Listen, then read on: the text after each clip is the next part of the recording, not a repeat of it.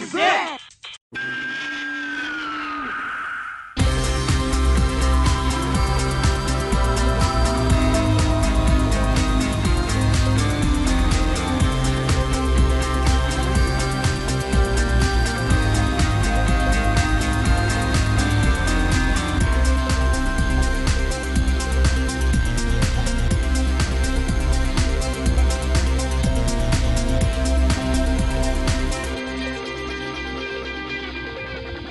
Welcome to another edition of the Kaiju Kingdom Podcast. We are your hosts, Jessica, and I am Chris Eaton. It has been roughly a month since we have sat down and talked. So, good lordy, Jessica, do we have a lot to talk about? Do we not? We do. So many announcements. Yes. So first off, apologies for the gap in between. Jessica and I have just been busy as hell. Her with all her important business ventures, me going to Vegas and sitting on panels and missing Nick Cage. So, but no, seriously though, we're at the beginning of summer. Everything just kind of collapsed on both of us. So, pretty much it's like, do we got time to record? No, we don't. So, but we're gonna give you. That was the most bitter. And then Mr. Nick Cage. I actually sat next to Chris as a last minute edition. Mm-hmm. It was a robots versus kaiju panel at the amazing Las Vegas Comic Con. Mm-hmm. And then I think it was an amazing panel. A friend of mine was also at a panel next door, Agnes. She mm-hmm. does My Little Pony. And apparently at 5:00 was our panel. Yes. On Friday was both our panels. And then I found out Monday that mm-hmm. Nick Cage was just walking around buying stuff. He went to our booth that we had. You sound so bitter. Because I love Nick Cage. I love that man. I love his acting. I love his movies, good or bad. I own a massive Nick Cage collection. Everything from Wild at Heart to Drive Angry and everything in between. I have watched many, many of hours and reveled in the brilliance of Nicolas Cage. So when I went downstairs, my buddy's like, hey, you just missed Nick Cage. I'm like, yeah, good one. He's like, he pulled out his phone and showed me. I'm like, son of a... And I pretty much had that, that moment at... have you ever seen the movie Eurotrip when the dude finds out that he hasn't been talking with a nerdy German guy, but a... super hot German chick. Yes, but a girl. Yeah. And he does that giant no, but everyone can hear it. That's what I did. And yeah, so I was slightly bitter, and I had to go drown myself in barbecue and alcohol later that night over the fact that I missed Nicolas Cage, who not only came by, bought stuff, came back around right before I showed back up a second time, and bought more stuff from our booth. So yeah. My buddy keeps rubbing in my face because he knows how big of a fan I was. He's like, well, you're the one to go do a panel. I'm like, there was no indication that Nicolas Cage would ever show up at this show.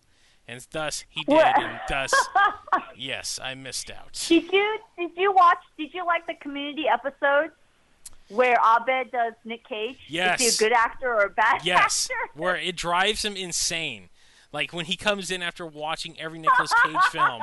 And the teacher's like, oh my God, he's broke. Just let him be, and he can't get anything out but the Cage's isms, and he goes through the entire repertoire of Nick Cage stuff, and he still can't figure out Nick Cage, brilliant actor or horrible actor. So that's it's a favorite moment of mine. That and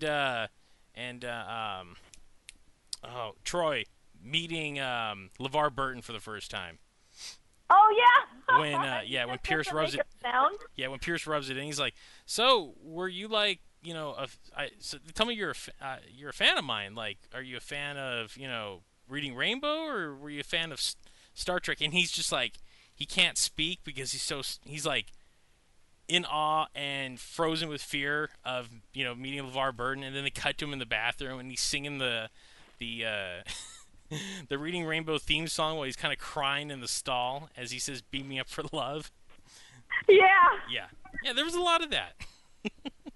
Oh my God. There's a lot of that. I am so sorry. I didn't know whether that was on par with that anger when you missed the Pacific Rim or Godzilla trailer at Comic-Con. That was a different kind of anger because I was in line 8 hours for that. I knew that was there. I almost made it. And I was like 100 people away, and I got screwed. This was, you know, like a rare instance of like, you know, royalty passing through unannounced. That's kind of that was. So I can't be too angry because I didn't know it was there. And I didn't want to go wander the show because my buddy said he was with his family, and I had this role of like, if they're with their family, I'm not going to go bug them. And pretty much it seemed like everyone else kind of kept that, you know, within reason. Like, you know, there was a few pictures of people, you know, the vendors that he bought stuff off of. They're like, yeah, you know, get a quick picture. But other than that, it seemed like nobody made a big deal until after he left. That it's like, oh my God, Nick Cage was here. So it seemed like everyone was kind of cool about it. So which is kind of nice. I wonder if his Asian wife was there. She was. Of all places, he was in Vegas. You know, Presley and all that stuff. Yes, no, she was with him, and I guess her kids or both their kids. I don't know what the setup on that one is, but yeah, because my buddy's got a picture. Howell or something. Yeah. Because they were buying all kinds of Funko Pops and stuff like that. So yeah, and he bought of all things a Ghost Rider painting from an artist. I didn't get the artist's name, but yeah, I was just like, oh, good. At least he's got like a good sense of humor about it. Yes, he does. I think he paid like $5,000 or something outrageous for it. Yeah, well, it was like an original. A lot. I think it was something the artist brought and wasn't expecting to sell. And then I think Nick Cage was like, "I'll buy it. I'll take it." So he apparently, from a word around there was he was buying up classic Golden and Silver Age books. So it looks like he might be rebuilding his collection. Yeah. Nick Cage, that is true. He is famously. That is true. Well, I'm sorry. He's famously a comic book aficionado. So, I mean, he's kind of downplayed it in the last few years, mostly because he's had some financial issues because his manager ripped him off, but I think now he's at a point where he's like, I'm going to get some of this stuff back. So, yeah, definitely. And I was wondering, like, I wonder how many people also ripped him off thinking that he's Nick Cage. I'm pretty sure there's a few people like that, you know, because, you know, they doubt the Cage. So I'm you know, I pity those people, but you know, you don't know greatness when greatness is looking back at you. So that's their loss. That is their loss. So he's Castor Troy, damn it. Oh, Memphis Reigns. Oh, God, yes. Yes. It's saddening and sickening and almost incredible how much I've enveloped myself in Nick, in, you know, the book of Cage, if you will. So, but if you want to see that man at his finest, and in one of the most surreal films ever, and him, a young spry Nick Cage teaming with a young, not yet horribly deformed William Dafoe at his peak, watch Wild at Heart. It is an amazing movie. It is not for kids, but it's a David Lynch film. But oh my God, is it so good! I saw that, didn't realize it existed. I went and saw it on the double feature at Edgar Wright was hosting at the New Beverly like 4 or 5 years ago, because it was playing with True Romance.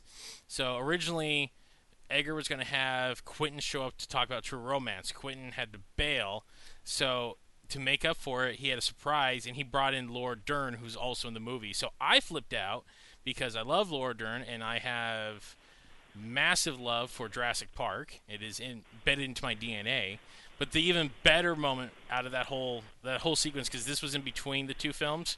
So Edgar's talking to Laura, and she's like, this was like 10 minutes in, so it was a nice build. She's like, you know, I didn't want to just be, you know, just have this about me, because, you know, she's trying to be humble and everything like that. She's like, and plus, what can I tell you about the movie other than, like, I had a naked scene, you know, that in the same movie that my mother's in with me, so that was awkward. She's like, so I brought someone who can actually talk more about making the film, and she brought out David Lynch, who doesn't do a lot of public appearances, and there's I'm pretty sure there's a picture of it somewhere. I didn't catch it myself because I was in awe. I'm like, oh my God, David Lynch is here. But if you look over, Edgar Wright had his jaw on the ground and his eyes bulging out of his head. He's like, oh, like he had just seen Santa Claus walk through the room, and he had no idea he was coming. And pretty much it was an hour and a half talking with David Lynch, and the most surreal, fascinating human being you will ever hear talk, and it was awesome. So that all brings back around to how awesome Wild at Heart is. So if you get a chance, if you've never seen it, go find it. You can find, I think you can find it on Amazon for like $10 or something like that. I own like 2 copies of it because that's how much I love that movie. So. Oh, yeah. God, yeah. No, that one I've heard of. I've actually haven't seen that one yet. It's the infamous... Have you ever seen a scene online with Crispin Glover eating cockroaches? That's what that movie... That's the movie it's from. Which is... Oh, yeah, it's a, okay. Yeah, and that moment's taken weirdly out of context, but it's also weirdly out of context in the film itself, so it's very much something that belongs in a David Lynch, production. So, but it has no bearing on the rest of the film at all. So, but yeah. So enough about Nick Cage. It's been hot. We're in the middle of a freaking heat wave in Southern California. As we record this, it is the last day of June. We are entering the gauntlet of convention time for Jessica and myself. So, right now, as we speak, there are hundreds upon hundreds of foaming at the mouth of tacos sitting outside the LA Convention Center for AX. I'm skipping that this year. I think you're skipping it too, right, Jessica? Yeah, I think I'm going to get a lot of stuff done. I would like to go for one day, but I think I'm going to say I want to go all the days, but I think if I can, I'll go one day if people have some extra badges, or I'll just stay home and just finish my stuff, because you and I actually will be going to G-Fest. Yes. And then San Diego Comic-Con, yes. So we want to conserve our time and our energy and our money in terms of efficiency. Yes, which is where that whole big wraparound was coming to. So, yeah, we will be at G-Fest. We don't have anything planned at G-Fest. Like, I had an idea months ago. It just didn't come into fruition, so we're just going to go for the sake of going. So we will be there hanging out with the rest of you lovely people. So you see us, come say hi. We'll be hanging out, pressing the flesh. I think you'll be there early, won't you? Yes, I'll be there actually starting Tuesday on the 12th. Yeah, so you're going to actually go bum around Chicago and, take all that stuff in, all right? I will. Yeah. I will be definitely doing that. Most likely by myself. So if anybody wants to join, let me know. Yeah, don't go to the South Side, what people have told me. So it's a little shady. Oh, there. No. I'm going to go check out Gold Coast and a few other places. It's been many, many years since I've been there. Yeah, I've never been. This will be my first time going to Chicago. This will be my first Chicago G-Fest. I went to the 99 and 2000 ones out here. Those are my only... experiences with G-Fest, so much like MacArthur returning to the Philippines, I too shall be returning to G-Fest. So yeah, so I'm looking forward. It's good times. I won't be coming in till late Friday night though, because just the way my day job had to work out with it. So I'll be there late Friday, and I'll be bailing out Monday, so that way I can get one day of rest, which is actually a day of work, and then I will be heading down to San Diego's. Well, with Jessica, which we probably will have something there. Could you say that, Jessica? Yes. I do not know whether programs and panels have been announced yet, so we don't want to get ahead of ourselves, ahead of the staff over at San Diego Comic-Con. They usually are announced a week to two before the actual convention. But definitely look out. We should have something, and also you can check us. We'll make an announcement when we can on the Facebook page. Yes, we will. So Facebook and Twitter, stay tuned for that. Well, when everything's up, we'll have that out for it. Just I might have a few things from last year I'll bring. But unlike last year, I just didn't have time or money to kind of make up some cool giveaways. So just come hang out. We got some cool people already lined up. Come say hi. We're gonna talk some stuff, and then we might have a little something here or there. We don't know yet. But if you are in San Diego, if you're at Comic-Con, keep an eye out for us. We'll be around there, and you'll definitely be around there. I know you got a few other things going on. So. Yes. We'll be doing a lot of press. Definitely. I'll be on other panels as well that we can announce. You know, I will announce on my Facebook later, but Chris and I have usually a lot of press work to do. Yeah. And we also have that as well. And yeah, I got a, I think, oh, I, for those who kind of related to Kaiju, I think I got like an interview invite to do Sharknado 4. Oh, yeah, I haven't got any. Did not yet. See that coming. You can go talk to Ian Ziering about his time on Godzilla the series. Ah, that is true. That is true, but also, oh my goodness, Sharknado 4. Let's do this. Yeah, I don't get how that took off. Like, there's so much other corny crap out there, but that's the thing that's the interesting thing. Sometimes it's the dumbest thing that takes off, and I'm just like, all right, you know, hey, you like it? I like some dumb stuff too, so I'm not really gonna knock it. But it's the Asylum. They're known. They're not even Roger Corman bad, because at least Roger Corman, in his heyday, gave guys like creative freedom. So even all the bad films that like Joe Dante and stuff like that made back then, there's a love to them, and there's like a certain je ne sais quoi to them, if you will, that they, you know, that they're insanely watchable. Nothing the Asylum puts out is insanely watchable. I think that the fact that they just kind of accidentally stumbled onto Sharknado, or was kind of watchable, just made it worthwhile. So, because I have watched a few of their films, and they are garbage. Like, I'm just, like, I don't like to talk ill will thing, but yeah, most of their stuff is just horrible, horrible stuff. I used to watch, a buddy of mine used to work at Blockbuster, back when Blockbuster was still open, and Asylum took a page out of the Roger Corman book, where Roger Corman would figure out, hey, there's a big Blockbuster movie coming out soon, so we can homage it, as I make, you know, the finger quotes, pretty much, aka kind of rip it off, and get it out before the big film. That's kind of confusing the public, because turns out people are pretty dumb. And I know this, because this is where the story's going. The Asylum would do this. So, say there was Transformers coming out, 4th of July weekend, you know, 2007. They would put out Transmorphers June 26 on DVD. Yep. And I would stand there. Tuesday I'd take my buddy to drop him off. I go in, I go peruse, because at that point in my life I was buying DVDs like a crack junkie. So I'd look at what's in the dollar bin. You know, every once in a while I'll find a few treasures. And I'd stand there and I watch as my buddy would roll his eyes, and someone would walk up, hey, is this Transformers? He's like, does it say Transformers on the box, dude? He's like, this is Transmorphers. I was wondering if it's the same thing. He's like, so if it says Transmorphers, how could it be Transformers? Oh, okay. The joy of it, though, the beauty, the ones that I would be there, the ones I was rarely there to see, but were the best. They were the absolute best.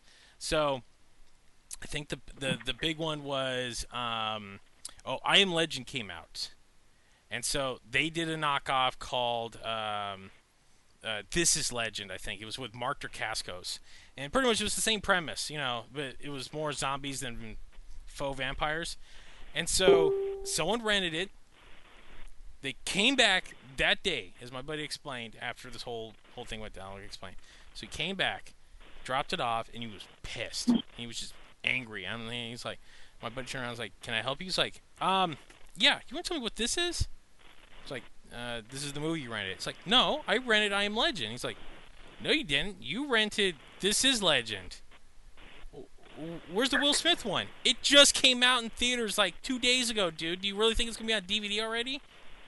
Well, then what is this? This is the stupid knockoff. You were an idiot that you were dumb enough to rent. So that's what you got. Oh, I thought it was going to be the Will Smith movie. He's like, they don't come out on DVD the day they come out in theaters, dude. It's always been that way. Well, like, he was flabbergasted, like, because he pretty much put two and two together, like, oh, I am this stope. I am that idiot that fell for it because I didn't read properly. Like, hey, don't eat rat poison because it's poisonous.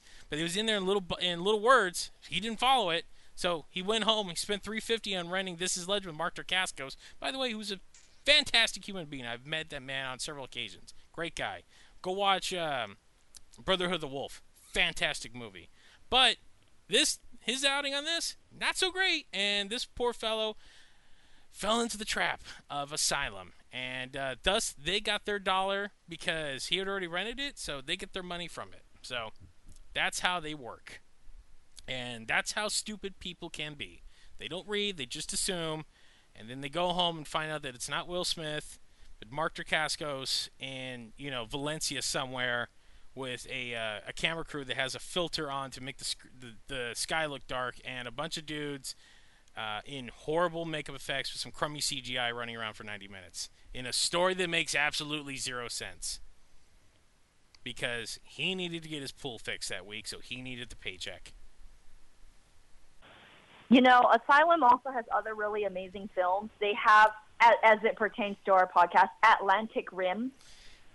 They had a Sherlock Holmes. They had a Mega Shark versus Mecha Shark. Yeah. And a Mega Shark versus, like, Giant Octopus.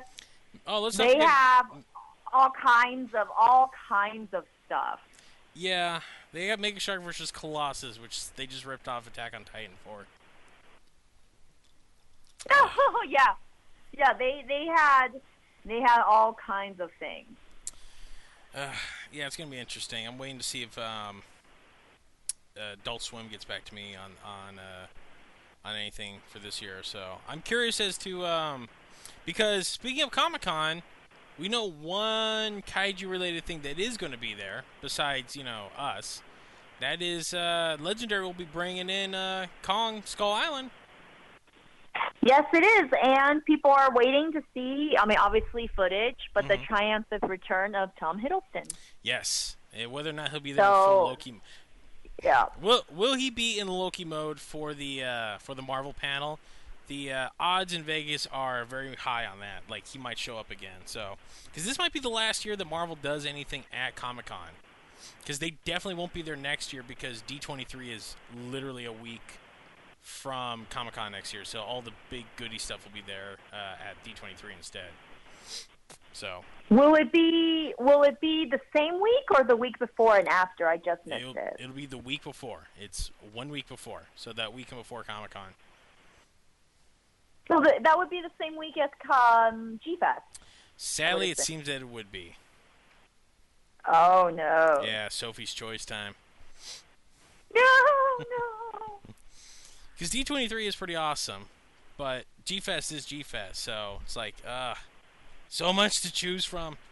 So, but yeah, we will probably see and hopefully we'll get like the first trailer for Kong released out soon afterwards online. So we more than likely will probably see what the design for Kong will be, you know, whether, you know, he'll look anything like, they're going to, you know, add or subtract anything to him. I mean, he's a big gorilla, so there's only so many ways you can go. But, you know, I'm very curious about this film because it's just it's Tom Stoll's passion project.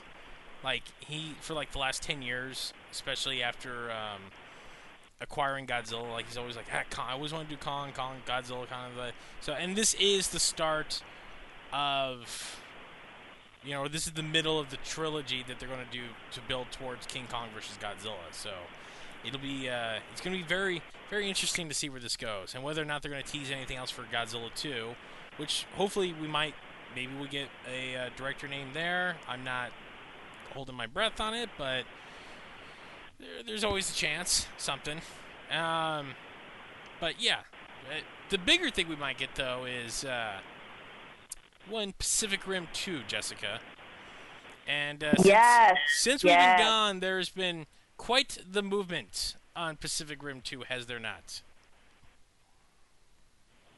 Yes, there has been. Pacific Rim 2 has had, I think, like 2 or 3, actually, announcements related to it. So, would you like to cover those real quick? Explain to the good people what they are? Well, the first one that everybody really liked was John Boyega, as we all know, from Star Wars, Force Awakens, has been casted in Pacific Rim 2.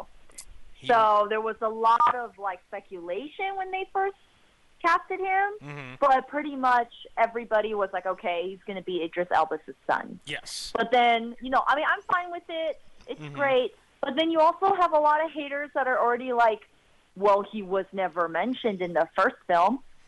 But there was really no need to mention a son in the first film. No, he could have been, so... he could have been, a child out of wedlock. He could have been, estranged because of his passion for killing kaijus was so high that he could not make time for his family.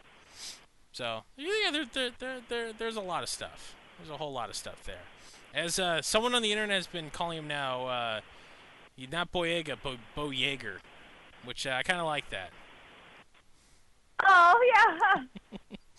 Which also, what's the other? And leading into that, what is the other bit of news, Jessica?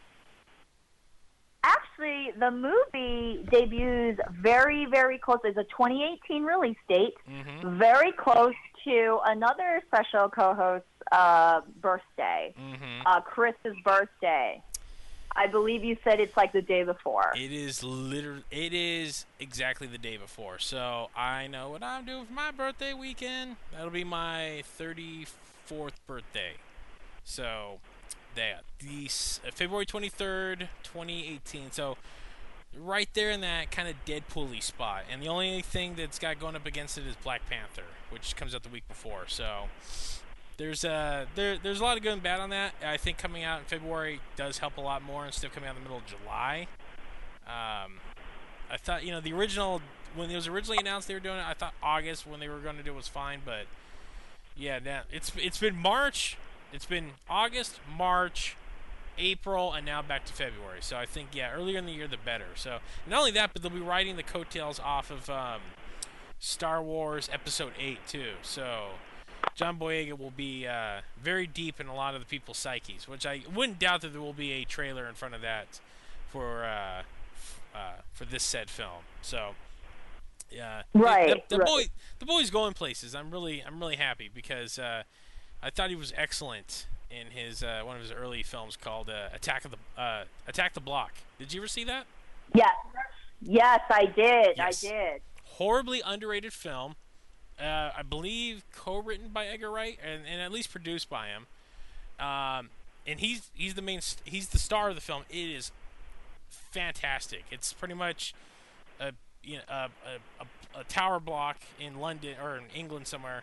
Being invaded by these super, the best way to describe them is alien gorillas. That's the best way I can describe them. But they are so awesome and unique looking. They're just it's so great. So there's a lot of people even after Star Wars are like, oh, where'd Finn come from? I'm like, he was in Attack the Block. I have no idea what that is. I'm like, now you need to go find it and go watch it. So any of you who have not gone and watched that film, that's your homework tonight to go watch it. We'll support that boy. Because he's going places. So, he's more than just Finn now. So. That is true. More than just Star Wars. More than just Star Wars. And then, late breaking, did you hear the other rumor coming out out of Pacific Rim 2 today, too? No, I did not. I did not. I've been running out and about today. So, nothing confirmed yet, but a certain offspring of Clint Eastwood is being eyed for a major role in the film as well. Oh, it's Scott Eastwood, yes. Right. Scott Eastwood was eyeing to, may have a part in the film. Yes. Possibly as another pilot. Scott Eastwood. That one I did see.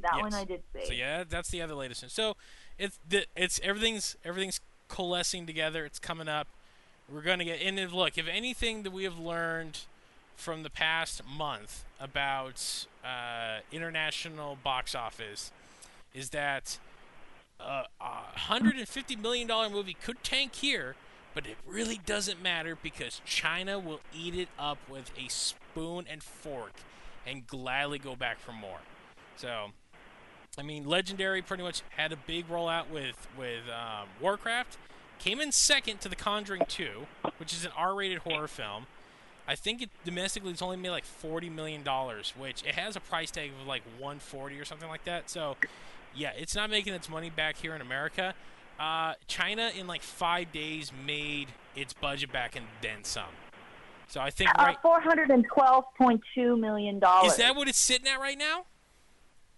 Yep. In China? Yep, just with China. God, good Lord. Which then, someone had to sit down and explain to me why Warcraft is so popular over there. And they explained... what was it? I forgot the term for it, but that you could lease out your character to gamers in China to build up your character, and you pay them, and then you get your character back all leveled up. So they're doing all the hard work for you, and then you go off and gallivant, which blew my mind.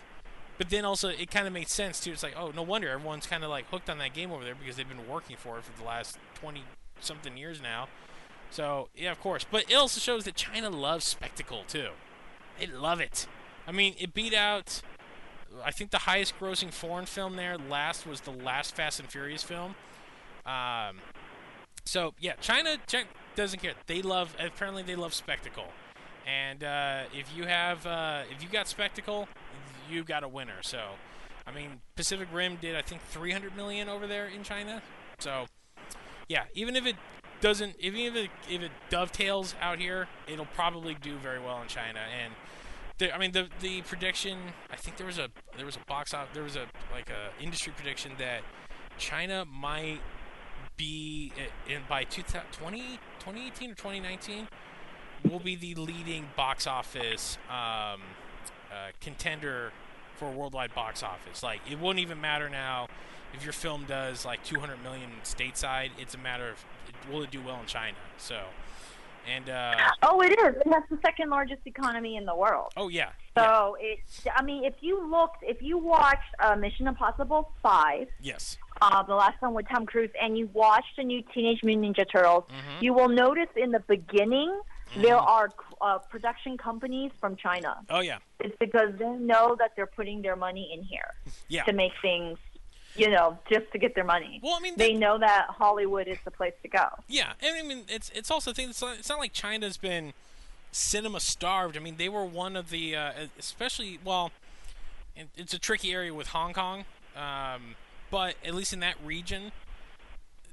I mean, they were a major powerhouse in filmmaking for a long time. They still do put out a lot of movies. There's still a lot of films that come out of China.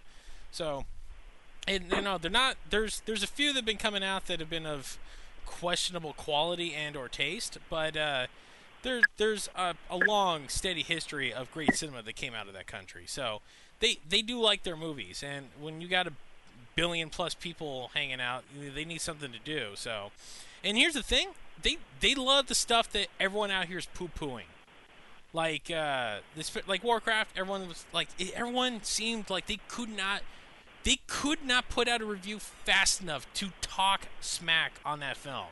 And it seems like every other movie that's been coming out, the biggest thing I saw was for Independence Day 2. I don't know if you got a chance to see it yet, Jessica. Did you?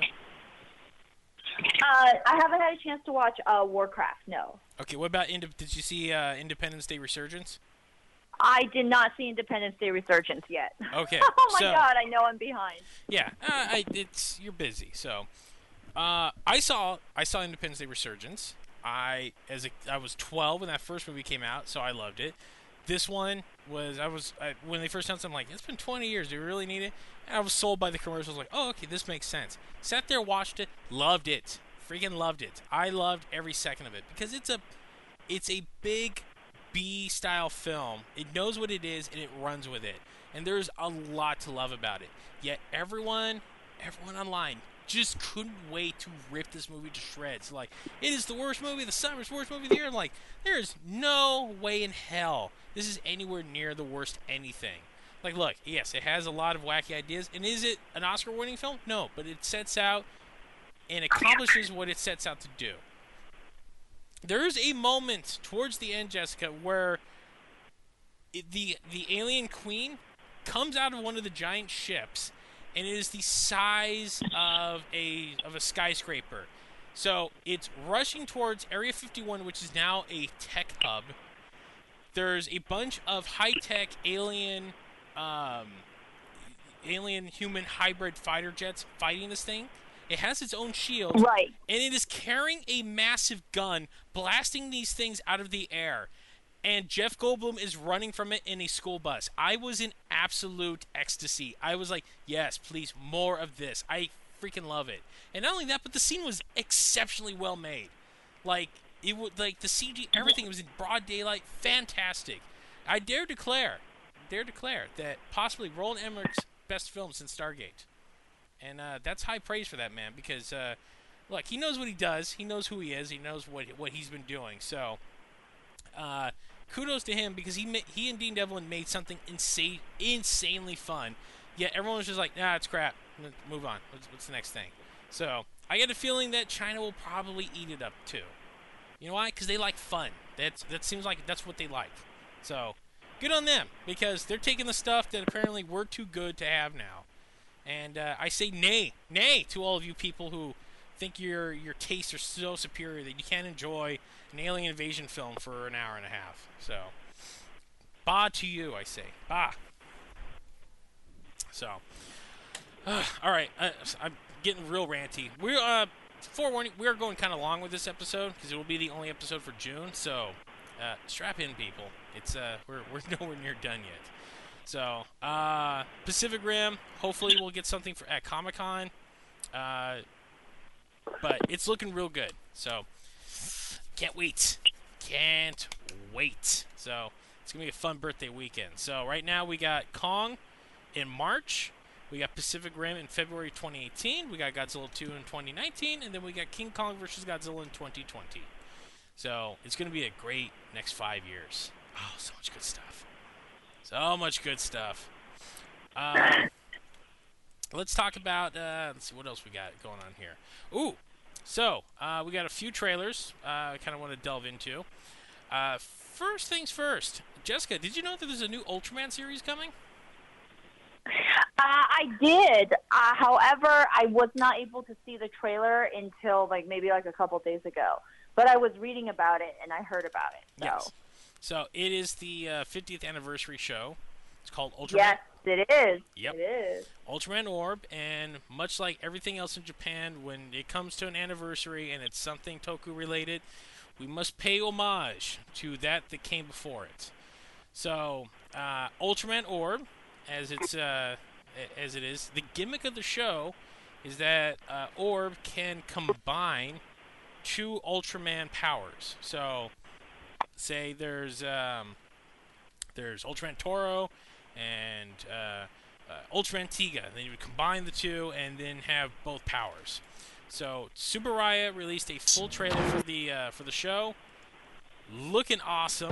SSP no Naomi. Gotta play in the background right here. Sorry. The effects look great on it already. I love there's this bird dinosaur monster that he's fighting. And yes, there is. That suit is freaking amazing. It's so good. Which I gotta give it, like, X had a great, like, first monster villain before they went and recycled every other monster suit they had laying around, which I guess keeps costs down. But the few that they do make nowadays, fantastic. Like, I can't wait to buy a figure of this creature. Like, I've been waiting to buy a I think it was called Jamaga. I think that was the name of the X monster. I need to get that, and I need to get the Dark Ultraman. Blanking on his name, but the evil Ultraman when he turns into the giant kaiju at the end of Ultraman Zero, the film. They made a figure of him. I need to get him too, because love that design. So Orb actually starts, I think, in like 2 weeks in Japan. We haven't heard anything yet, but hoping that Crunchyroll picks it up and simulcasts it again. That's just a hope. They haven't announced anything. If they do, great times, but if not, I guess I'm going to have to find other means to watch it, because I really enjoyed X. Did you ever get a chance to finish it? I did. What, I really, really enjoyed it. You did you? Yes. All right, yeah. So, it's been solid time. I heard, I haven't watched, is it Ginga? The one before X. I heard mixed things about that one, but there was some, you know, cool, I guess, ideas that I thought were introduced in X that were actually introduced in that show. So I do like the idea of, like, the human host kind of floating around in the null space, kind of like helping control Ultraman. Like, that's something they never really kind of delved into before. So that was kind of cool. But I do like the idea that we're gonna get a bazillion and one Ultraman figures out of this show alone, just because of the gimmick of it. So, it's going to be good times. Good times indeed. The thing I'm curious about, we never heard any follow-up to that CG trailer that Tsuburaya put out. So I don't know if that thing's still going on or not. I'll talk to somebody about this. Some people might know. But no, can't wait for Orb. I'll have the trailer in the show notes. But yeah, Orb looks fun. Looks real fun. Looks like good times right there. The next trailer is for a film called Giant Monster Mono. So this is from a gentleman named Kawasaki Minoru. I believe I'm pronouncing that right. He is a director who made a few, I like to call them suit comedies, where he kind of, they're really abstract, but they're really good.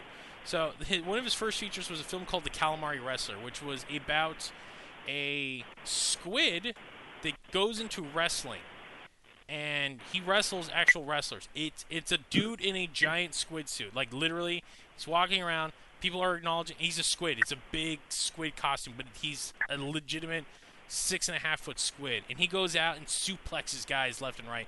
It is fantastic. So he does stuff like that. There was another film he did called Executive Koala, in a world where everyone has a giant animal head, and it's kind of, the best way I think I could describe it is American Psycho meets koalas. So that's the... Yeah, they're oddball, wacky comedies. So, I also believe he did the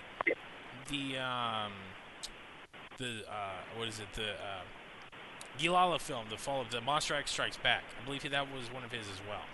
So he's coming back with a new film called Giant Monster Mono, which the trailer is nothing but one massive homage to like classic Toho films. Except, of course, it's made on a low budget. It's supposed to look kind of schlocky. And the gist of the film is a giant monster arises from the ground, starts terrorizing people. So scientists create a formula to inject into a human to make him giant to face off against Mono. And the person they inject. Yeah. The person they inject is former New Japan Pro Wrestling star Kota Ibushi.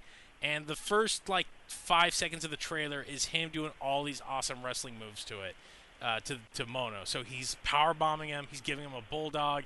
He's doing, all these, kicks. And I lost my mind because it's pretty much two of my worlds that I love coming together. I love Japanese wrestling so much. And, Kota Ibushi is actually, he's no slouch. He's actually a fantastic wrestler. He was part of New Japan for a while. He had a match with a man by the name of Shinsuke Nakamura at Wrestle Kingdom 9, which you can watch online. That match is all over the place. That is one of the finest wrestling matches I've ever seen in my entire history of watching professional wrestling. And part of it is because Japan doesn't, They don't screw around. They kind of take it kind of seriously. So it's not WWF style where there's a lot of goofy storylines and stuff like that. They're like, okay, this guy has a title. I'm going to fight him for it. And that's pretty much it. And then they go out there and they beat the crap out of each other. Oh, it's so good. So Koto left New Japan. He got hurt, so he left. He's starting his own smaller group. But he's also going to be coming over to America this summer. If any of you watch professional wrestling out here and have the WWE Network, he's going to be part of the Cruiserweight Classic. So he's I think the 30th member of that tournament. It's a single elimination tournament for cruiserweights. So if you watch wrestling and you don't know who this guy is, go look him up. He's amazing. With that note, yes, you actually get to see. You know, the wrestler fight a kaiju just wearing traditional Japanese wrestling clothing, which is literally just, a banana hammock, as I would like to call it. Yeah. And that is it. Yeah. I don't know what the weather is like in that fictional world, but it must be pretty warm because he's just fighting, just wearing almost no clothes. When you're, 150 foot tall, I think shame goes out the window. That is true. But the beauty is the whole opening of the trailer is cut with a score that sounds like the Sato score from Godzilla vs. Mechagodzilla, which just put me over the moon for it, too. So, this looks like just a good, fun time. Like, will be had by all. This I can't wait for. Again, it brings together my two favorite things in the world, and the fact that it's Kota Ibushi, who is a proclaimed kaiju lover. He's a massive tokusatsu nut. In fact, when he left New Japan, he came out WrestleMania weekend to Dallas, where WrestleMania was. Usually every year, wherever WrestleMania is, a ton of other smaller professional wrestling groups get together in the area because everyone's in town for WrestleMania. So there's a group called Kaiju Big Battle. Some of you might know it. Pretty much it's wrestlers go out, they get into a ring with a bunch of cardboard cities and buildings and stuff like that, and then they fight each other in it. Very professional wrestling style, but they're all in giant, they're all in monster costumes. Kota Ibushi didn't appear at any of the big Federation shows, except he showed up on NXT, is like kind of like waved at the crowd, pretty much saying like, "Yeah, I'm going to do the cruiserweight thing." He showed up at Kaiju Big Battle because he's like, "This has been one of my dreams, is to come and wrestle here," and thus he did and tore down the house. It was awesome. So, pretty much, this is, you know, just it. I don't know. The 8-year-old in me is just giddy as hell about this film. And plus, it's just so cartoony and just out there that I love. If you can give me a movie that's really weird, it has a lot of wild ideas, but you can kind of pull it off, I'm in on it 100%. So, in fact, because I love Calamari Wrestler too, so this looks like it's gonna be all that and then some. So, okay, I gotta get myself nearly an aneurysm kind of going on about that one. No, that's fine. This is like, it's passion. It is passion. There's so much good stuff. Finally, the last one. The last interesting. This is a doc that I'm shocked it took this long for someone to make. Yeah.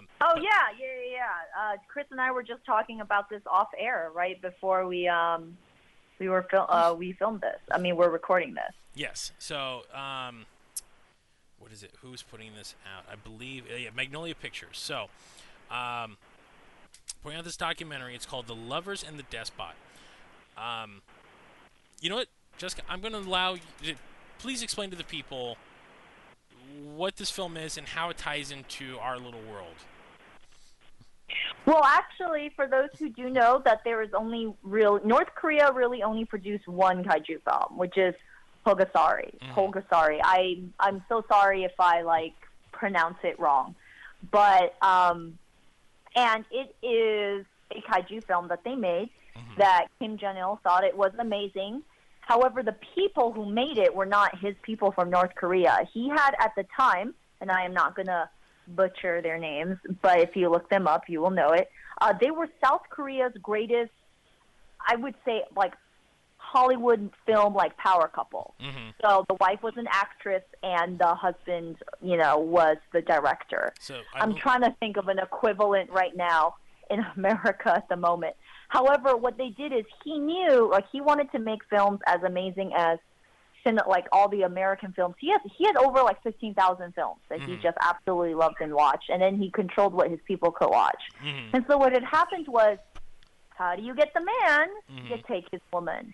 So he kidnapped her, the actress, and then kidnapped him afterwards. And they went through the most horrible, they were tortured, he had to go through kidnapping, he was trying to brainwash them and tell them how great North Korea was, all this other stuff. He forced them to make, both of them basically worked together, and they made 17 films. But the most famous one was this one, Pulgasari, and it was a kaiju film. And so when he saw it, he felt it was a masterpiece. The dictator, Kim Jong, not the director and the actress. He thought it was a masterpiece, and they were able to convince him to have the film shown in Vienna. And while they were in Vienna, they literally did a duck and roll out of a car, ran, they just took off because you can't run in North Korea. There is nowhere you can go. You're getting shot. I have friends whose grandparents have escaped from North Korea, and it's very difficult. It's very hard. So to convince them to go outside of the country to show it at a film festival was actually really smart, or to show it outside of, you know, like where do you go when you think your film is amazing? You go to America, England, and like Italy and like France. Like that's where you show your films, is at those festivals. And so when they went to Vienna, they took off running. They had like a open window of opportunity, and they went to the U.S. embassy, and they told, you know, obviously introduced themselves, you know, so what happened, they were kidnapped, and of course the U.S. embassy took care of things from there on, and then they were free after that. And this was... and they had some crazy ass interviews. Like even in 2003, I think they talked to, I forgot which publication, like maybe the New York, I'm not so sure which publication, but it's one of the big ones. And there's many interviews like afterwards, kind of how they've dealt with life after they've escaped. Yeah, so it's a fascinating story. Like, anybody that knows the story of Pulgasari knows the story. And it's been one of those things that's, like, kind of known about. Like, Matt Stone and Trey Parker briefly talked about it when they were making Team America World Police. They brought up this very story about how Kim Jong Il, you know, kidnapped this director. His name is Shing Shang-ok, I believe. That's it. I'm trying not to butcher it, but, you know, white guys saying Asian names kind of sounds a little racist sometimes. I apologize. And then the actress is Choi Eun-hee. I believe that's how it's pronounced.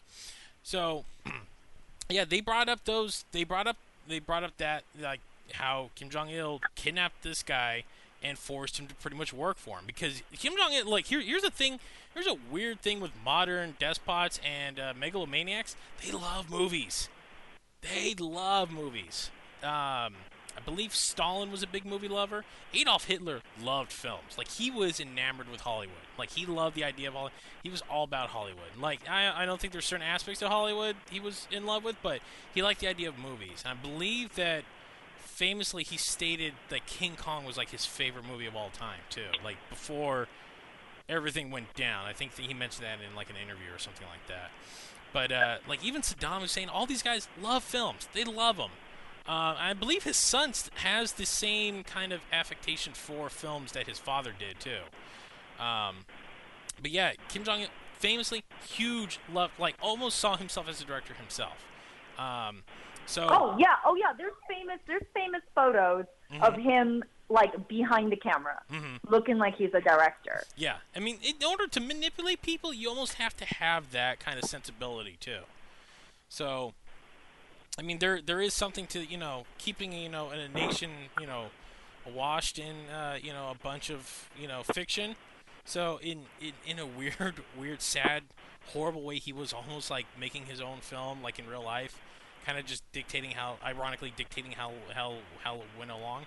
But no, he was very much like these films he made this couple do were all propaganda films too, all about how awesome North Korea was. I mean, if you watch Pulgasari, which the big thing that ties into it, like, the special effects crew from Toho went out and did the effects for Pulgasari. They I think this was around the same time the Return of Godzilla was being made. So they went out there. Yeah. So they went out there because the wife and the crew were falsely lured, saying that they were going to China, and that's how they ended up kidnapped, them and some of the crew, all the way to North Korea. Yeah, and then I think they asked some of the Toho staff to go out there, which there is interviews with a lot of the Toho staff where they were real. I think they were, like, real antsy about going out there as well because. Yeah, Korea and Japan don't really have the greatest relationship with each other, and you figured that if they're not rocky ground with the good Korea, they're probably on even rocky ground with the lesser Korea. So, yeah, no, but besides that, it's a fascinating story, and I'm shocked it took somebody this long to actually put together a documentary, because they've been gone. They escaped almost 30 years ago now, haven't they? Oh, yeah. Yeah, it's been I think it's well over 30 years since they escaped. And I believe the director actually went back and remade Pulgasari as, like, a kid's film, like, out here somewhere. Like, it's there's a version of it that he remade, almost as, like, a big, you know, screw you to Kim Jong Il. So, but yeah, so there's going to be a doc about it. Again, it's called The Lovers and the Despot. It comes out September 23rd in theaters, on demand, and on Amazon Video. So if you got Amazon Prime, you can watch it. So I know what I'm doing that day because, yeah, this is one of those... It's like thing, every time I read about it, it's engrossing. And it's just like, it's almost a movie in itself. The fact that it's like, this was real life, but it seems like someone made it up. Like, you can't believe it actually happened. So, I'm so glad that someone actually did put it together, and it looks riveting. I can't wait. So, that's us. I like how you were like, every time I remember the story, I'm like, there's an Academy Award-winning film to be made. There is an Academy Award. I'm shocked. Nobody has taken this story and dramatized it because there is an Academy Award, and this is the kind of thing the Academy eats up. They love this stuff, and it can be done so well if it's put in the right hands. This would be the movie. Like, if you want to give Clint Eastwood stuff, this would be a movie I could see Clint Eastwood making because these are the kind of films he likes making. Now, some of his films have been kind of iffy in the last few years, but I think he could knock this one out the park. Like, this is that kind of story that he's really good at telling. So this, I'm shocked. And I wouldn't doubt that after this documentary comes out, because usually that's the MO with a lot of like historical fiction films that come out. That once there's a doc, someone's like, hey, there's a movie in this, and they can get dramatize it up a bit and stuff like that. I wouldn't doubt there would be one soon after. Like, someone will see this like, damn it, there's a movie in this. And if not, I'm shocked no one has tried it yet. I don't know if there's ever been one in South Korea about it. I wouldn't doubt there is. Don't quote me if someone's yelling. It's like, there is, god damn it, there is. I'm like, sorry, I don't know at the second. So, but yeah, no, just like, especially now that Kim Jong Il's dead, like, that would be that hammer down on this. These people are still alive. They can tell this story. You can probably get a great. You can definitely get a great film out of this. And the beauty is too, it's like either anybody that complains about whitewashing, there's no way you can whitewash this thing. So it would. Well, yeah. Well, the U.S. You know that there's going to be a part written based on a character that doesn't exist. Oh yeah. But he's going to be a guy that works at the U.S. Embassy. Yeah. And it's probably going to be played by a American actor. And he takes a much larger role than actually what happened. Yeah, well, that's what happened in Argo too. Same thing happened there. So there's a lot of that stuff gets based on. Whenever you hear anything based on, don't take it as a verbatim. It's not that. It's always going to have some embellishments. And then you know what you do? You go online and you read about it. You learn. You expand your mind. And, you take in something you didn't know, and you find out something. It's like, oh, okay, so that's what really happened. And you know what? Then you're a better person for it, because you went and you did the work, and you found out about it yourself. Good on you. That's what people should do, not walk out like, oh, wow, that really happened, and then have some, the third-person party just kind of shrug their shoulders and go, oh. So, we live in the age of Wikipedia, people. Look it up. So, but Lovers and Despot. Cannot wait. So I'll put the trailer in the show notes. And Jessica, perfect segue as we were talking about the crew of Return of Godzilla, aka Godzilla 1985. That film's coming to the U.S. finally. Yes, it is. It is.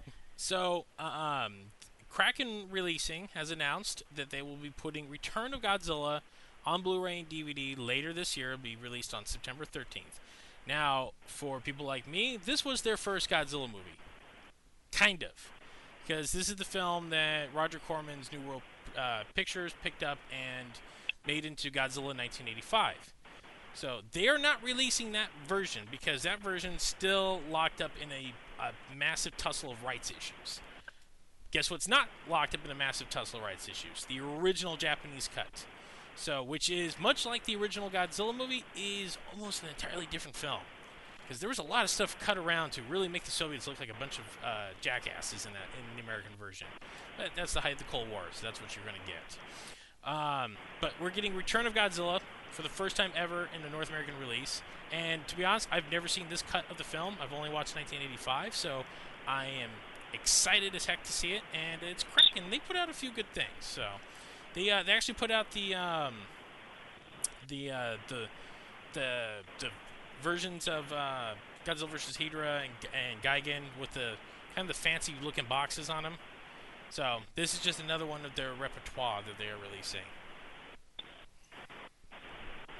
So good times on that one. Did you ever see the original version, Jessica? I did, and so I look forward to the Blu-ray. It'd be nice to have something, a version kind of filling in that gap where 1985 is missing out of it. I got like 19 VHS copies of 1985, not one DVD, not one. One other thing I kind of want to touch upon before we go into like the finish of this episode, because we had something other big to talk about. Apparently, there's some shenanigans going on with Godzilla Resurgence, stateside.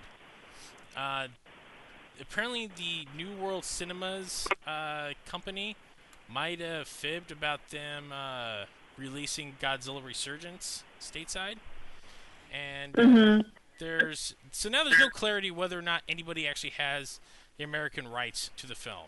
We know that Toho screened it for potential distributors, and then when the first trailer came out, someone pointed to these guys, and I think they just kind of ran with it, thinking that maybe they could, you know, scoop it up, and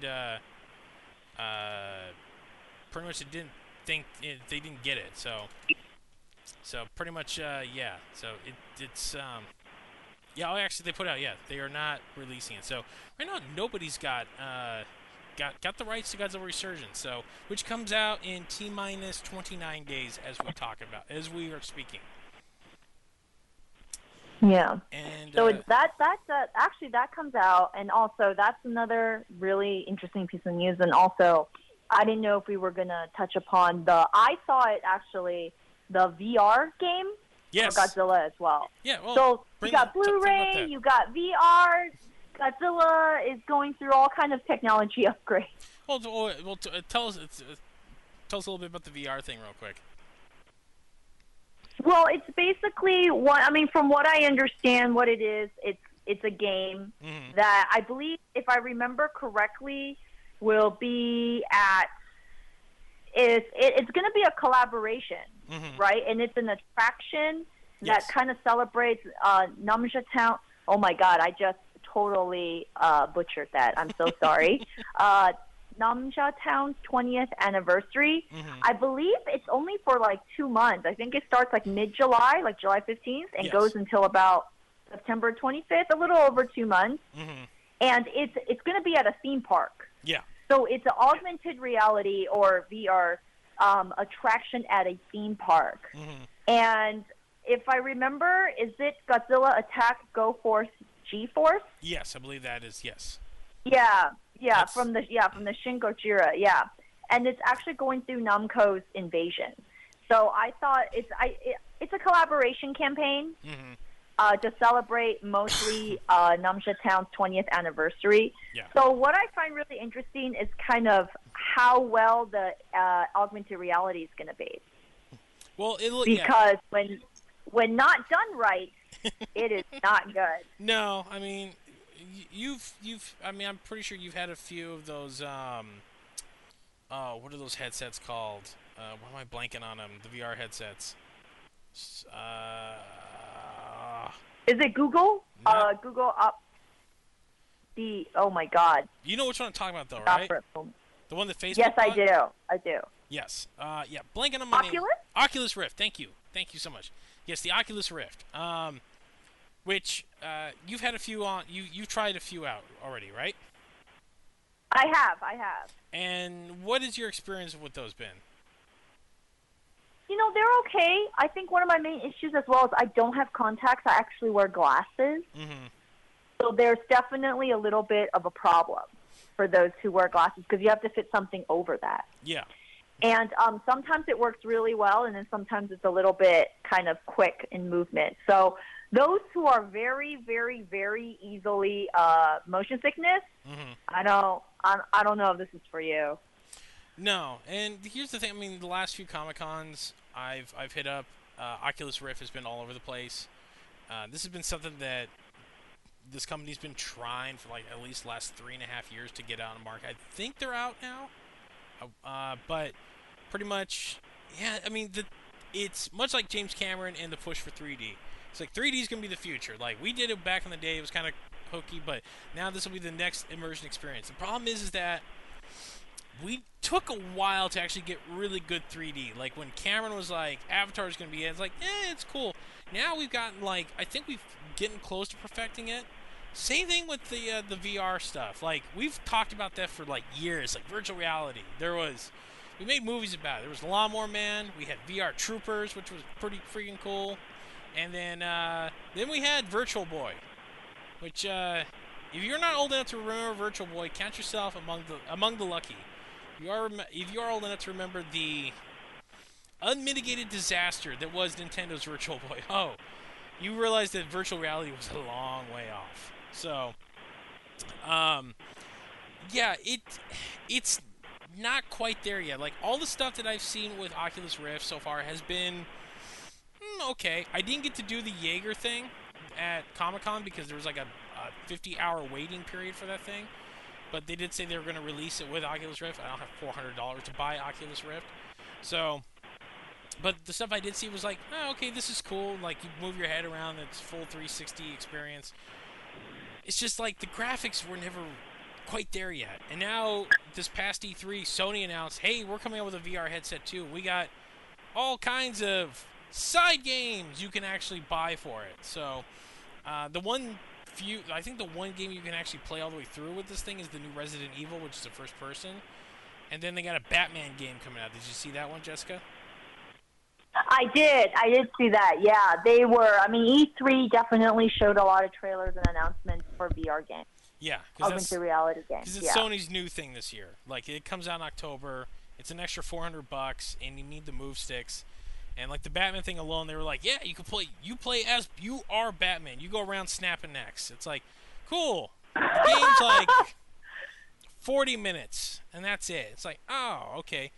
So, like, we're kind of on the precipice of like, is this gonna be the next thing? Our kids these days gonna want to sit with a headset on their head for 4 to 10 hours, going around doing same terrible things I cannot repeat on this podcast to each other as they blow each other up? I'm not sure yet. I'm pretty sure one day will be, but yeah, it's not great. The Godzilla thing looks kind of cool.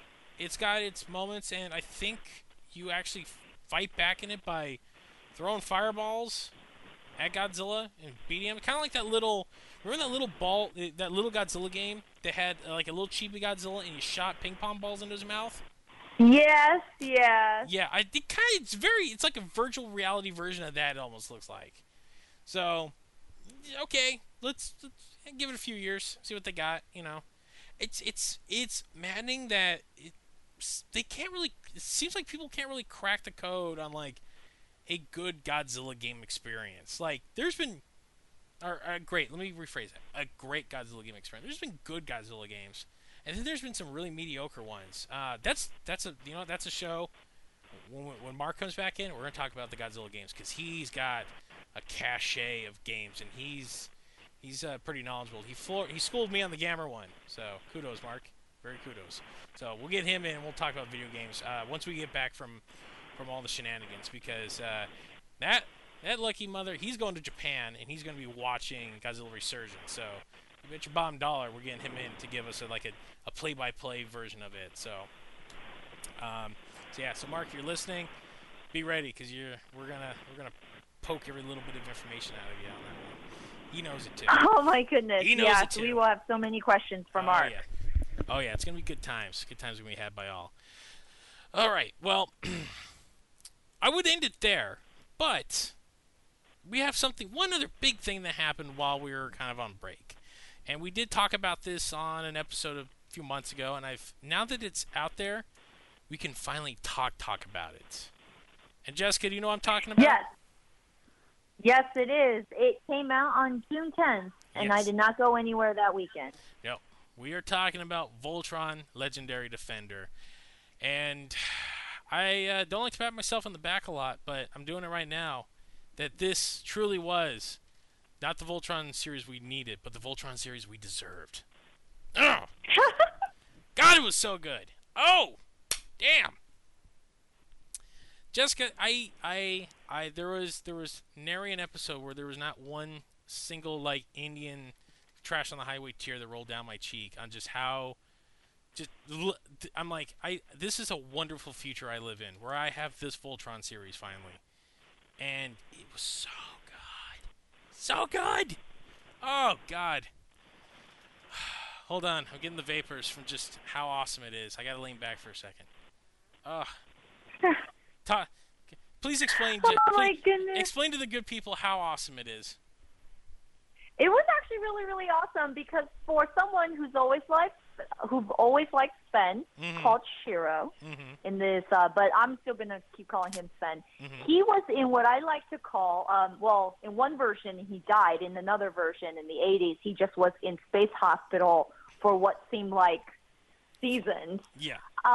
He comes back, and he is actually the leader of Voltron. Yes, he is. And he was a very good leader, obviously goes through some things. I don't know how many people got to finish everything, so I was like, I don't know how much spoilers we can go through. Look, here, let's do this. We're a month out already. The show's not 14 hours or anything like that. It's barely 7.5 hours.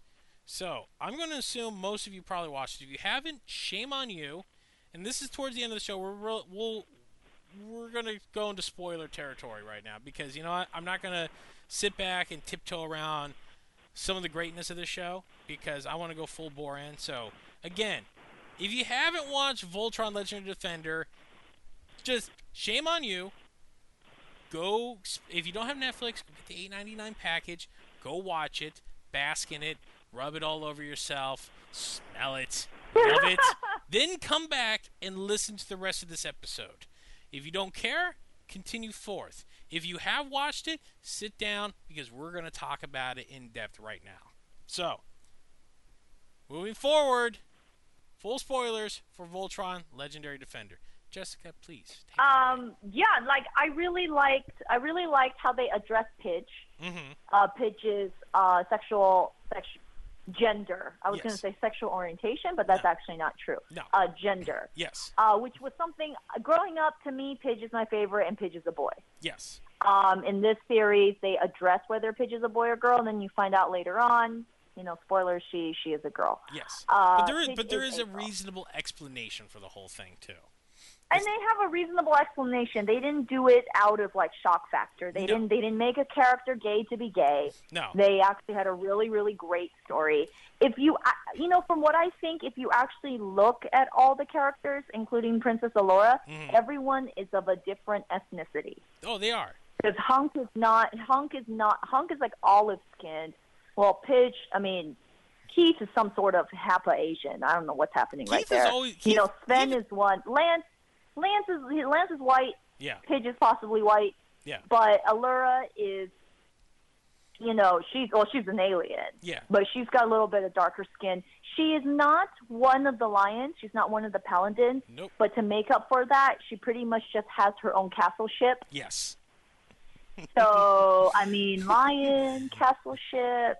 Well, they're both pretty dope. Yes. Here's the thing with that, which a lot of people when the episode where they reveal Pidge is really a girl, which they were hinting at like a lot. Even in that interview we sat in on, the voice actress, yes, she kind of is like, well, there's some things we can't talk about. I'm like, what are they doing with Pidge? And then there was a lot of like, maybe Pidge is a girl, and they're like talking about doing all this transgender thing. It's like, no, they're doing the anime trope of the girl pretending to be the boy to get in somewhere and get something. So.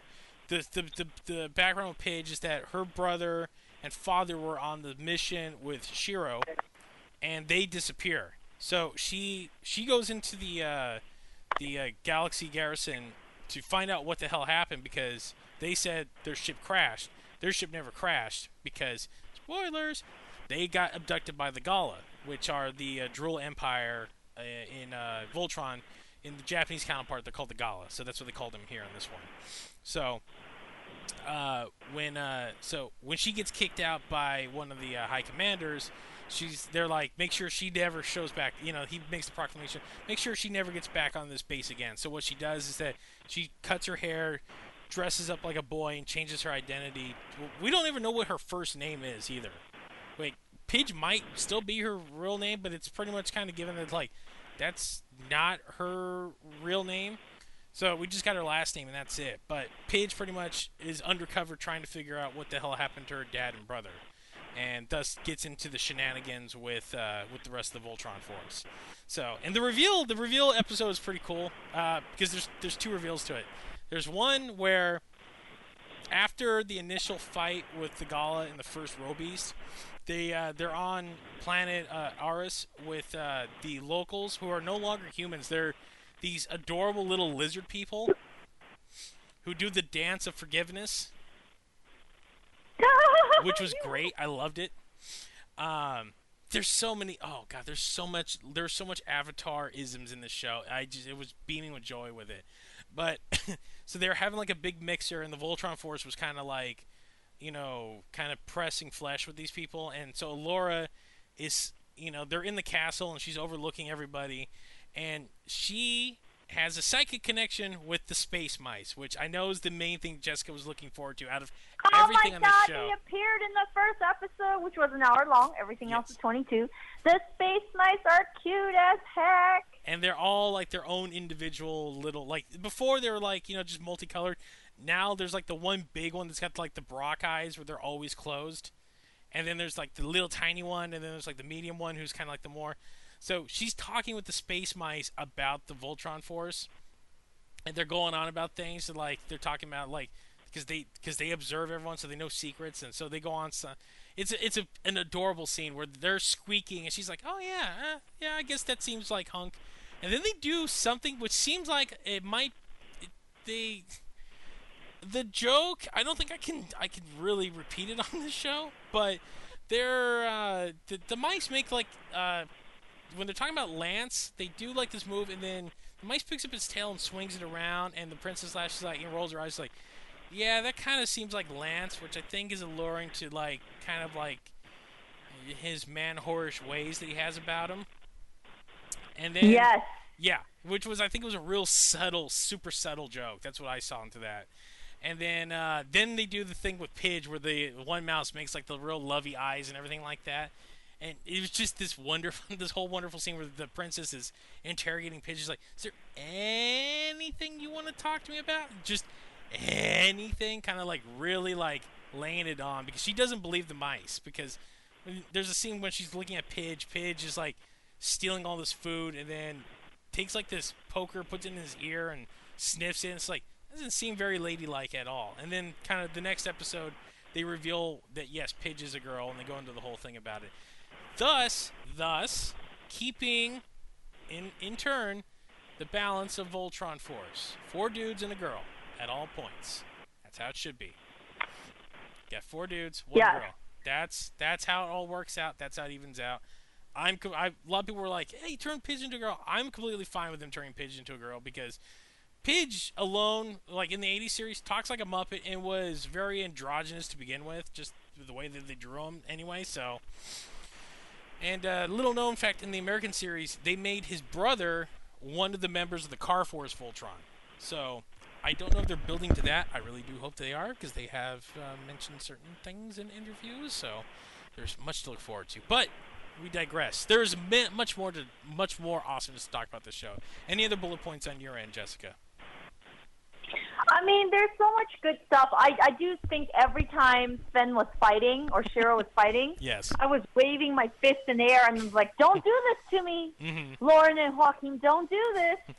Because especially... you know, he has unfortunately not a very good fate. No. On the show, but for this one, it's okay. Yeah.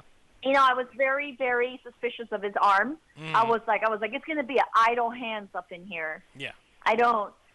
I did not, but, you know, things are okay. Mm-hmm. And also, a lot of my friends who are fans of Lance didn't really like the personality change with Lance and Keith. Well, because Lance was always the better pilot. Yes. Keith was the leader, but Lance was the better pilot. Yes. And they kind of, yeah, they switched that around where Keith is the better pilot and Lance is more... Lance is a ladies' man. Lance was always a ladies' man. There was always a love triangle going on between Lance, Keith, and Allura. Like, there was full episodes dedicated to them, like, showing up each other, trying to trying to win over Laura. And there was times where, oh, she played both of them like a fiddle, strung them hard, and just plucked them clean. So they're not really playing, because the beauty about the wonderful thing about this is that the whole series runs like a big movie. So they pump. There's story after story. There's really not a lot of downtime for character moments. Like, you know, when you're doing 80 episodes, yeah, you got a few episodes where you can really fill in, like some of those lesser episodes where there's some character moments. This one is only technically 11 episodes. The first one's an hour, so it counts as the 12. So you're pretty much getting to the point.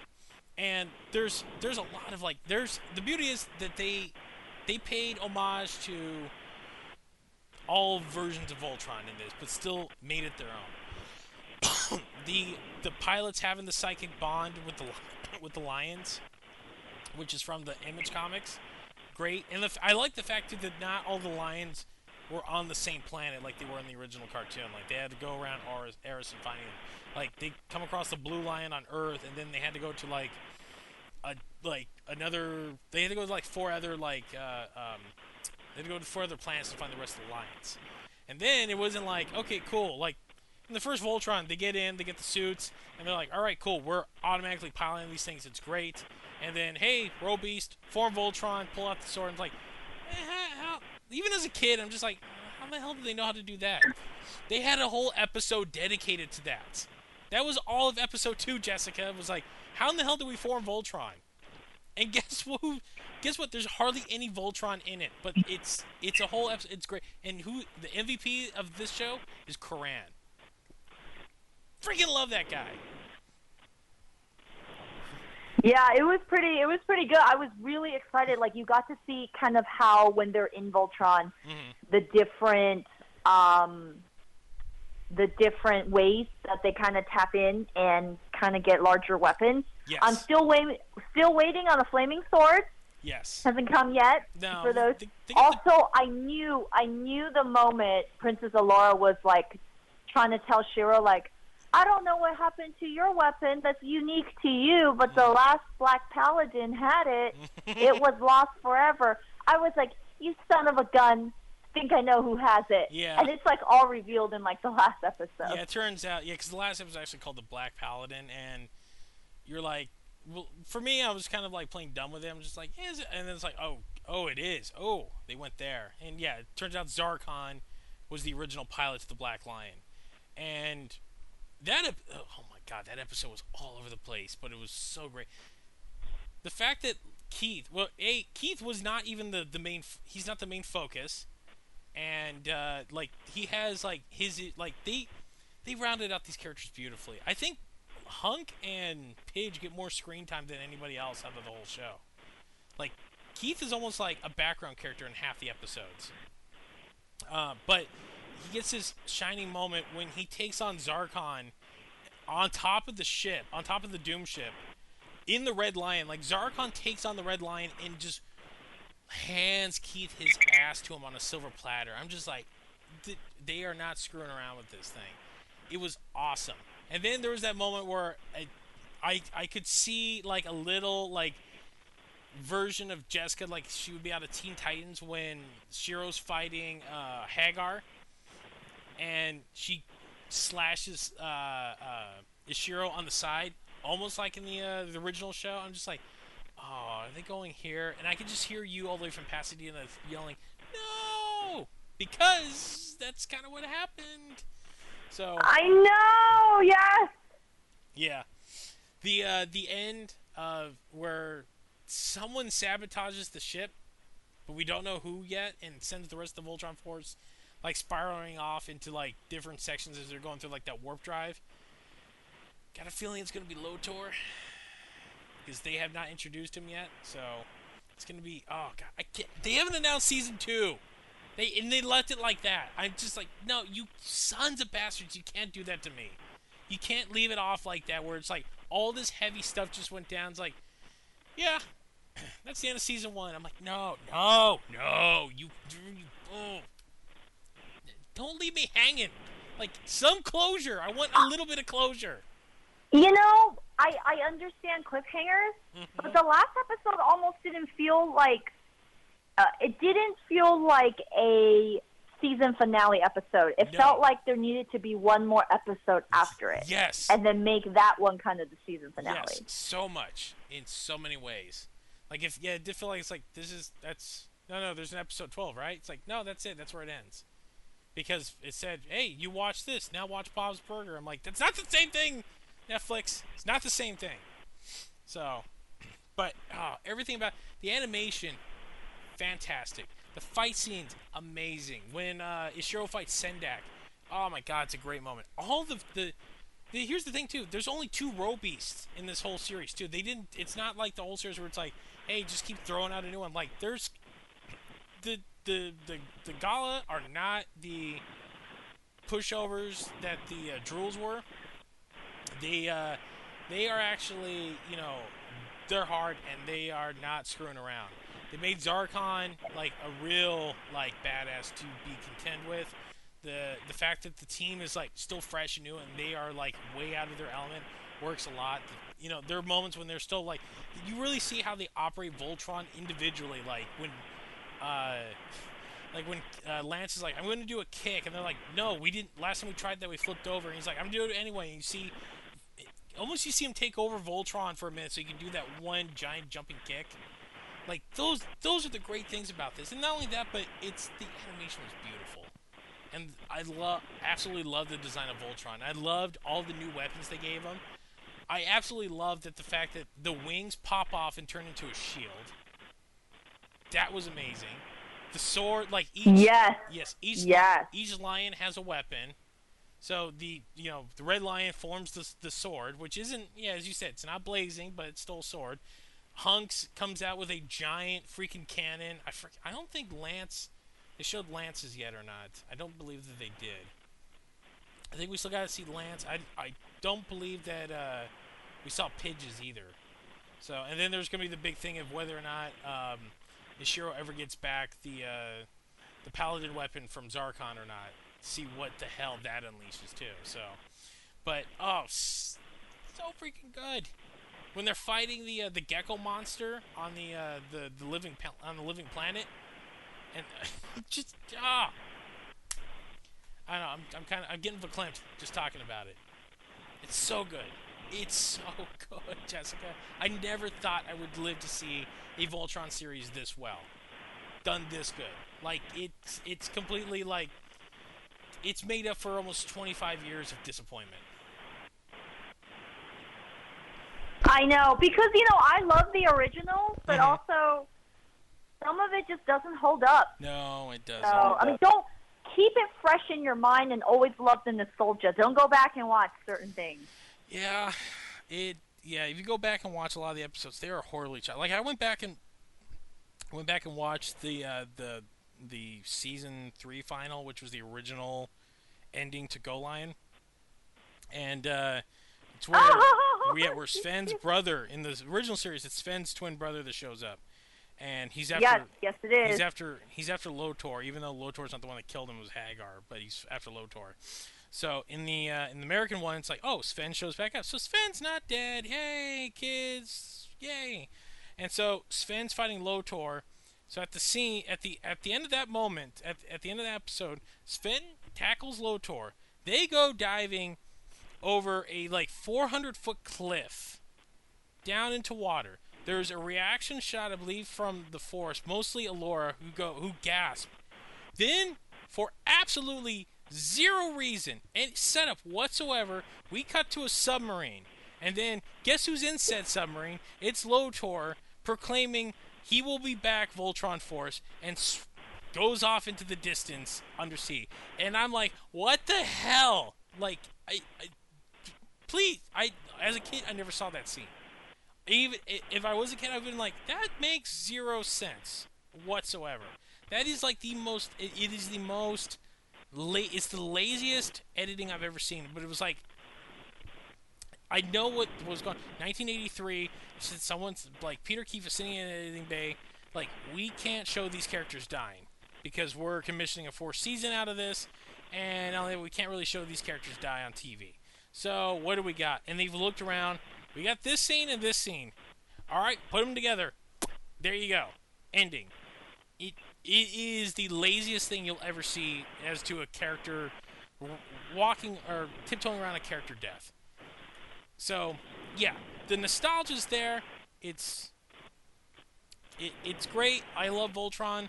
A lot of people are like, well, it's not Go Lion. Like, yeah, look, I'm not...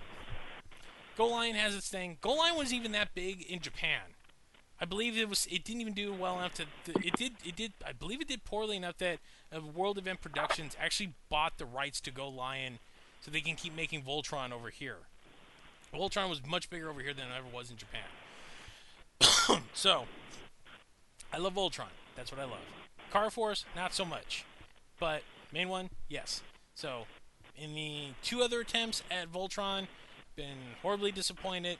And now I finally got something where I can go back and watch it over and over again, and I'm 8 years old all over again, and it's just bringing me more joy than any drug could ever do. So, all right.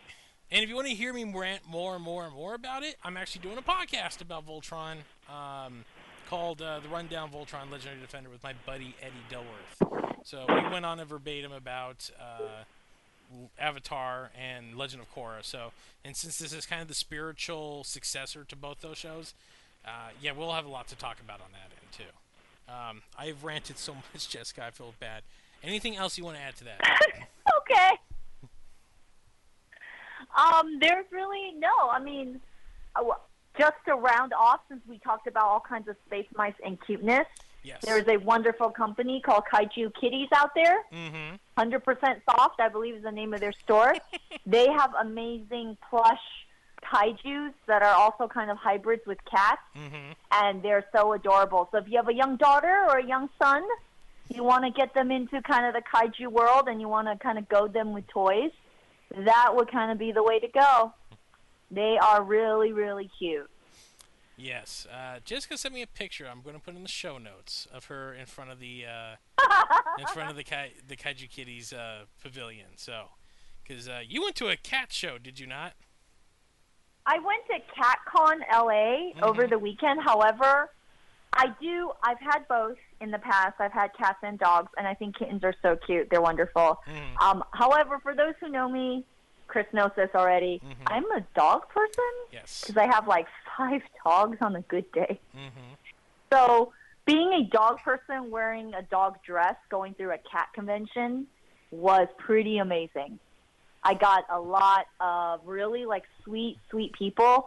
And then some people that if Webster's Dictionary could define cat lady, it would be a picture of that person with a very mean sound clip. And it was... That was my CatCon experience. But I found a lot of really cute cat things, or kitten-related things, and they were really cool. Actually, someone came wearing a Voltron outfit. Oh! Which I thought was actually pretty amazing. And someone didn't know what it was. Like, I heard someone be like, oh, is it Power Rangers? He's like, no, they're lions, and lions are cats, big kittens. So the person was like, oh, okay, well, that makes sense. Can't say no to that. And because, you know, they're basically large kitties. Yes, they are. That they are. All right. Well, I think that's about everything we had on the list of stuff to talk about. Am I missing anything, Jessica? No, I think we're pretty good. Okay. So to reiterate, we will be at G-Fest in a few weeks. So this will more than likely be the only episode between now and after G-Fest. If I have anything in the 24 hours I'm home from G-Fest to going to Comic-Con, I will put that up. But this will probably be the only. That's why we did this episode a little longer than normal. So do please just hang in there with us. It's just this is the busiest time of the year for us.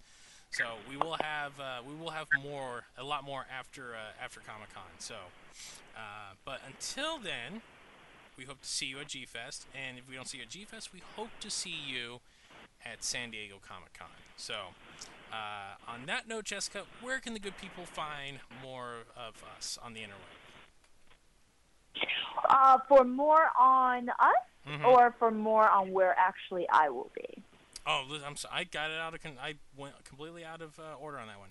Please tell us where can they find more of your work first. You can actually find more of, for me, you actually, if you would like, you can feel free to Facebook me at Jessica and then TSEANG. Definitely, please Facebook inbox me first so I know it's not some rando. Just kind of be like, oh, you know, we heard you on the Kaiju Kingdom podcast, or we saw you and Chris at a convention. And from there, you can find links to all the other things that I do. I run the Comic Book Girl, Girl on Geek, Little Geek Girls. I do a lot of different websites as well. So that's definitely where you can find more of my stuff. For our stuff, which would be, we have a wonderful Facebook page. The Kaiju Kingdom podcast is always constantly updated. Thank you to Chris, who does a lot of that. And also, it's the same on the Tumblr and also on our Gmail. However, on Twitter, we are just the Kaiju Kingdom. Yes. There's not enough characters. They had a character usage limit. We couldn't stick in the word podcast. No. And we will be updating thoroughly from both G-Fest and Comic-Con on those as well. So, yes, definitely. So please do follow us from there. So, all right, well, that will do it for this extra large edition of the Kaiju Kingdom podcast. For myself and me, Jessica. Thanks for listening, and we'll see you next time.